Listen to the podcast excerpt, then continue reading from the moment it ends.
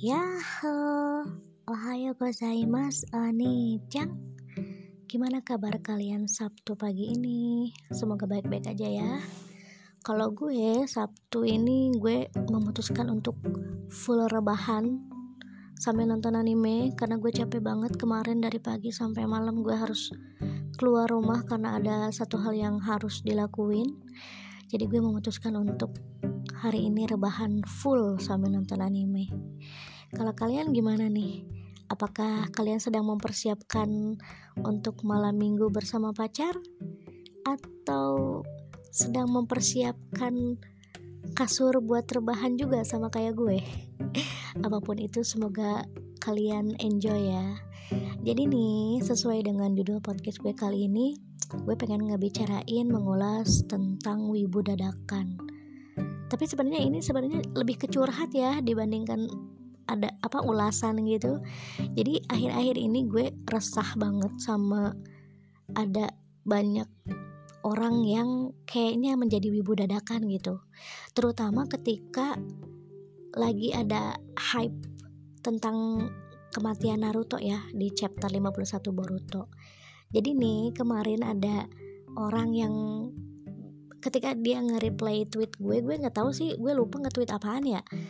Jadi dia itu nge-reply gini, iya kan Naruto sudah mati di manga kemarin. Gue bingung ya, lah sotoy banget nih orang. Gue langsung reply aja tuh, sotoy banget. Secara di chapter 51 itu endingnya tuh kentang, dan itu Naruto cuman baru mau menggunakan mode Kyuubi yang terbaru gitu loh. Belum mati, elah ngapain lu bilang mati, sudah mati malah dia bilang. Kodachi aja belum ngebocorin apa-apa. Secara rumor atau prediksi Naruto mati itu ada di chapter 52. Chapter 52 itu rilisnya itu bulan depan sekitar tanggal 20. Lah ini kok bilang sudah mati. Anjir, dadakan banget ini wibunya. Gue sebenarnya ketawa aja sih ya kalau ada orang kayak gini. Jadi ketika ada sesuatu yang hype, apalagi itu soal anime, itu orang-orang mendadak sotoy semua, mendadak punya teori-teori sendiri yang bukan teori sebenarnya, malah kayak kesotoyan absolut gitu loh. Kalau teori masih bisa diterima kan, itu prediksi kita tentang kelangsungan hidup Naruto di chapter berikutnya itu aja kita masih prediksi kemungkinan-kemungkinan ya kan. Dan kita pasti ketika kita mengulas, kita akan selalu menggunakan kata ada mungkin, barangkali, kayaknya gitu. Lah ini kok sotoy banget bilang sudah mati.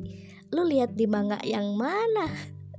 Aduh asli gue ketawa aja sama orang-orang kayak gini ya. Jadi sebenarnya kalau untuk ngomongin wibu sendiri kan di Jepangnya itu dianggap negatif ya. Tapi anehnya di negara kita banyak banget orang yang mengklaim dirinya sebagai wibu.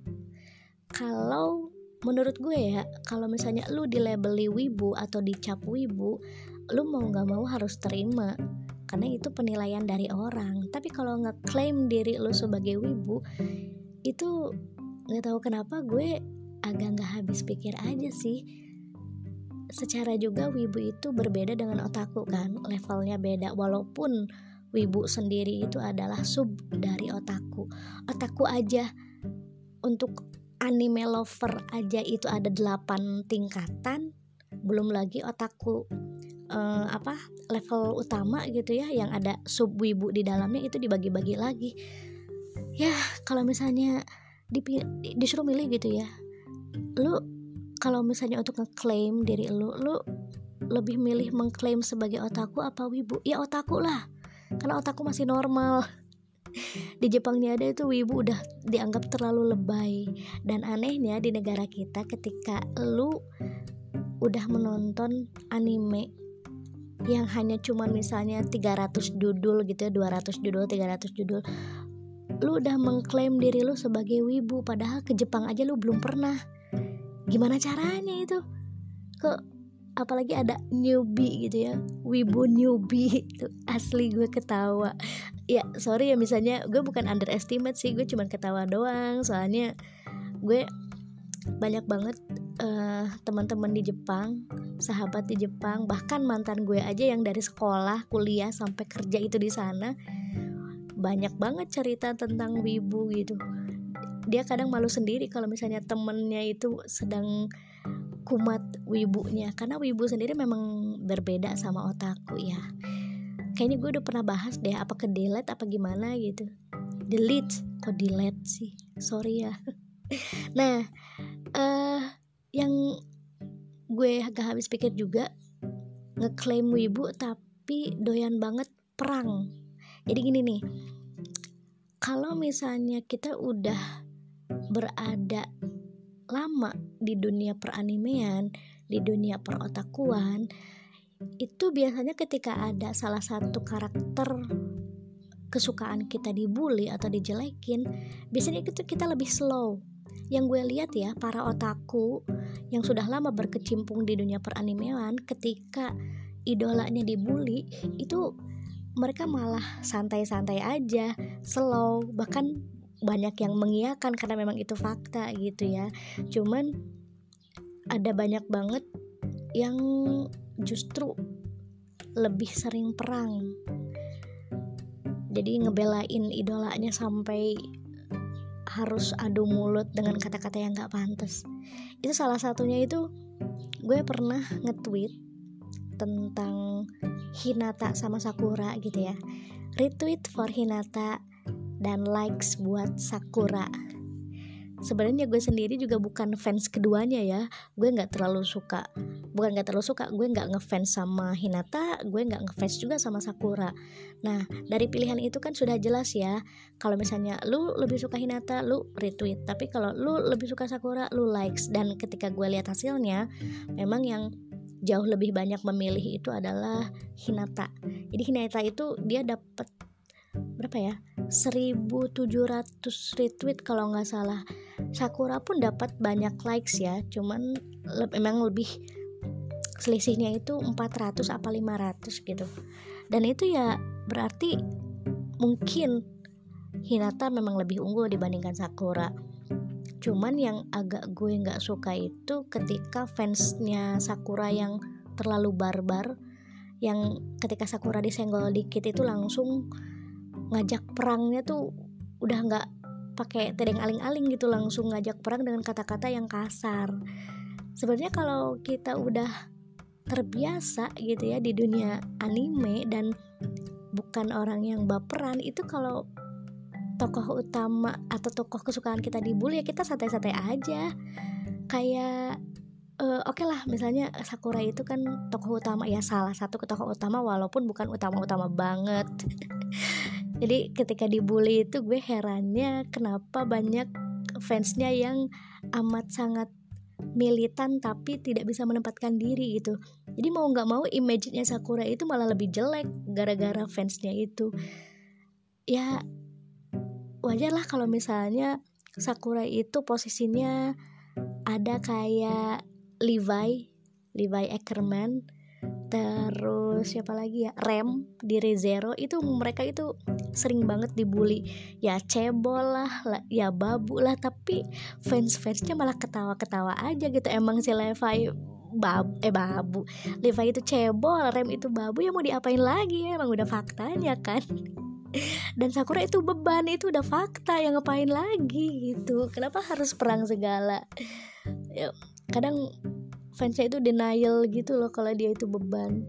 Apalagi kalau misalnya mau dibandingin ya, mereka kadang suka, kenapa sih harus dibandingin sama Levi, gak relevan lah. Ya justru relevan banget, Levi aja dibully-nya itu secara fisik malah gitu. Bukan, kalau biasanya mereka selalu menyuarakan character development. Levi kurang apa lagi sih karakter developmentnya gitu.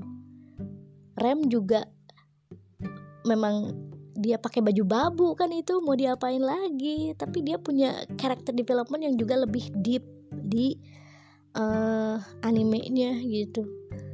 Sakura iya karakter developmentnya bagus, tapi kenapa harus sebegitunya gitu, disenggol dikit langsung bacok, wah parah. Gue ketawa aja sih kalau misalnya ngelihat ada yang seperti itu sampai ketika udah reda itu fansnya masih aja ngungkit tentang ketidaksukaan banyak orang terhadap Sakura. Ya sebenarnya itu kan terserah mereka ya mau suka apa enggak, ya kan? Kita suka sama salah satu tokoh anime suka banget, wajar. Kita gak suka sama salah satu tokoh anime itu juga wajar banget. Kenapa kita harus tidak terima ketika idola kita dijelekan karena orang itu tidak suka sama idola kita? Ya itu kan terserah mereka.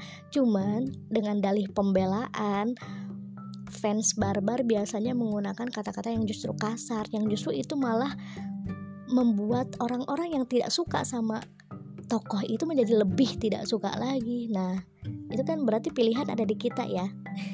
Sebenarnya kalau kita slow-slow aja sih malah lebih enak. Kayaknya Naruto lah. Naruto itu kan fenomenal ya, fenomenal terus menjadi salah satu pelopor tokoh anime modern yang mendunia gitu. Tapi nggak sedikit juga yang nggak suka karena lebih ke dia itu karena dia anaknya Nanadeime, karena dia anaknya Minato Namikaze gitu kan, makanya dia bisa jadi Hokage. Itu banyak banget diulas, tapi gaungnya itu nggak sampai perang, cuma perdebatan kecil aja.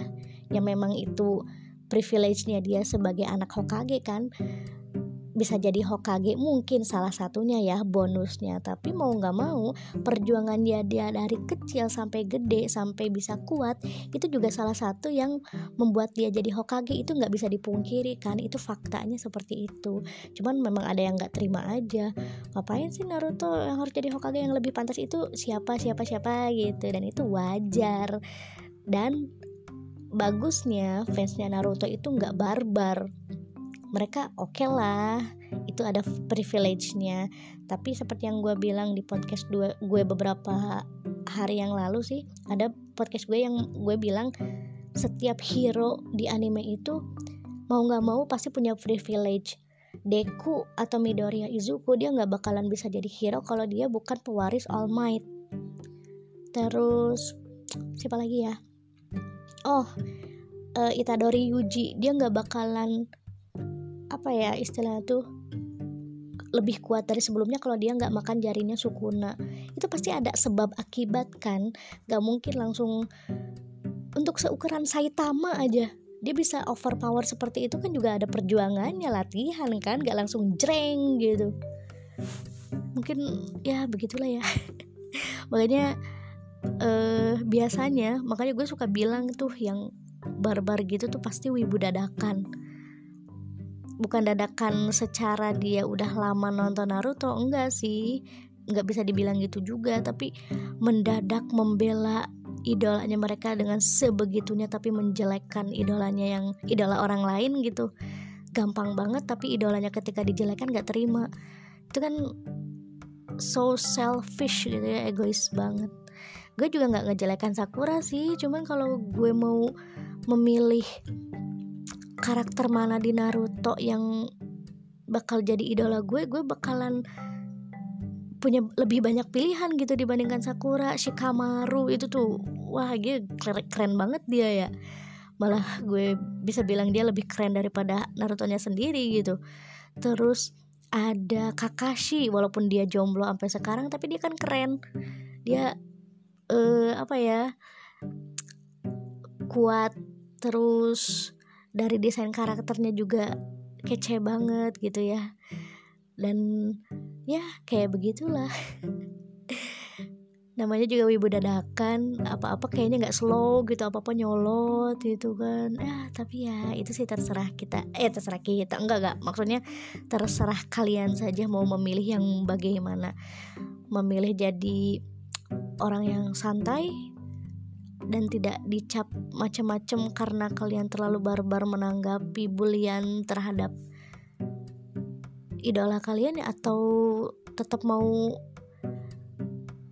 brutal, silahkan aja sih. Tapi kalau gue sih lebih memilih untuk lebih slow lah gitu, walaupun gue juga ada nyolotnya. Kayak kemarin misalnya banyak kan habis rumor Naruto mau meninggal itu doujinnya Hinata sama Raikage bermunculan lagi. Ada satu kata yang gue gak suka ketika ada banyak cowok yang melecehkan Hinata dengan sebutan janda gitu ya. Parah banget sih ya. Kalau misalnya Naruto mati terus Hinata jadi janda, ya salah dia emang? Ya enggak kan, kayaknya rendah banget gitu Hinata tuh. Ah parah deh. Oke, kembali lagi ke Wibu Dadakan ya. Gue merasa bahwa ketika lo memutuskan untuk terjun di dunia peranimean, setidaknya kita harus lebih bijak lah. Jadi ketika kita salah dalam mengurai fakta tentang anime, terus ada yang lebih tahu tentang anime itu dan mengoreksi, kayaknya lo ataupun gue, kita gitu, kita harus sama-sama lebih, oh iya ya, gak usah nyolot gitu, gak usah sok tahu juga. Apalagi ada fakta yang lebih kuat daripada kesotoyan kita gitu. Itu aja. Wah, ini curhatnya melebar kemana-mana ya, malah gak fokus sama judulnya sama sekali. Sorry banget, gue lagi pengen ngalor ngidul aja gitu, ngobrol sama kalian tentang dunia perwibuan. Cuman terserah sih, kalau misalnya kalian memang mau mengklaim diri kalian sebagai wibu, oke lah ya, namanya juga pengen ya kan. Atau misalnya ketika kita ke event di Jepangan, ketika kita nge-cosplay dan kegiatan itu disebut ngewibu, justru malah buat gue malah lebih relevan ya. Karena kalau misalnya kita nyebutnya nge-otaku, kayaknya gak enak banget diucapin. Misalnya kita mau ke event di Jepangan nih, mau nge-cosplay, mau kemana lu? Mau nge-wibu. Kayaknya enak gitu diucapinnya. Lu mau kemana? Mau nge-otaku. Canggung banget, kagok banget ya. Jadi gitulah ya. Yang penting sih gak terlalu berlebihan atau terlalu bangga dengan kewibuan kita, padahal kita gak tahu apa-apa tentang wibu itu sendiri gitu. Kita bisa lebih tahu dengan membaca juga kan definisi wibu itu apa, terus apakah wibu itu positif, apakah itu negatif. Kalian bisa lihat sendiri dari tingkah laku orang-orang atau diri kita sendiri kita ketika kita suka sama hal-hal berbau anime. Apakah kita terlalu berlebihan, apakah kita wajar-wajar aja, apakah klaim wibu kita itu sesuai ataukah tidak.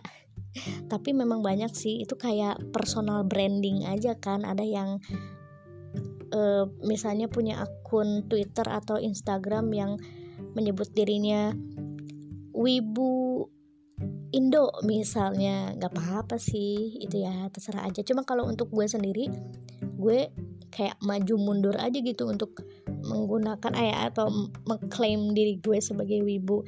Kalau otaku sih mungkin gue bakalan pede-pede aja menyebut diri gue wibu, menyebut diri gue otaku ya. Tapi kalau misalnya wibu, karena melihat realita bahwa wibu itu amat sangat lebay, amat sangat di luar nalar sebenarnya. Jadi gue kayaknya bakalan menerima label wibu itu kalau orang-orang yang nempelin label itu di gue. Tapi kalau untuk ngeklaim kayaknya gue nggak bakalan dulu kali ya.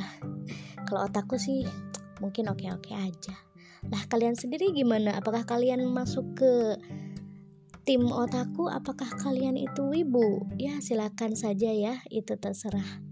Yang penting jangan terlalu bikin orang eneg aja gitu sama kita ya. Apalagi kayak tadi itu sotoy banget, itu wibu dadakan yang amat sangat tidak terhormat karena apa sih, mendahului kreatornya sendiri. Ya, itu Kodachi aja belum bilang apa-apa kan, dan strategi marketing dia sebenarnya bagus, membuat satu hal yang bikin hype sampai-sampai ketika chapter 51 itu membicarakan tentang rumor Naruto, itu langsung 1 juta view cuma dalam beberapa hari. Gila gak tuh? Sesuai dengan keinginan berarti ya. terus aja gitu nanti di chapter 52, 53, 54 ternyata nggak mati sampai akhirnya mati itu udah chapter ke berapa ratus gitu. Boleh sih. Nah, gimana nih menurut kalian tentang wibu dadakan? Apakah kalian sama keselnya sama gue tentang wibu dadakan ini? Apakah biasa aja ataukah apa kalian memang wibu itu sendiri, wibu dadakan itu? Ya, silahkan nilai ya. Oke. Makasih banget udah 20 menit gue ngebacot di sini. Makasih buat yang dengerin. Arigatou gozaimashita. Besok kita bakalan ngulas, kita bakalan curhat lagi tentang topik yang lebih seru, mudah-mudahan. Oke? Makasih, kita ketemu lagi di kesempatan berikutnya, di podcast gue berikutnya. Dadah.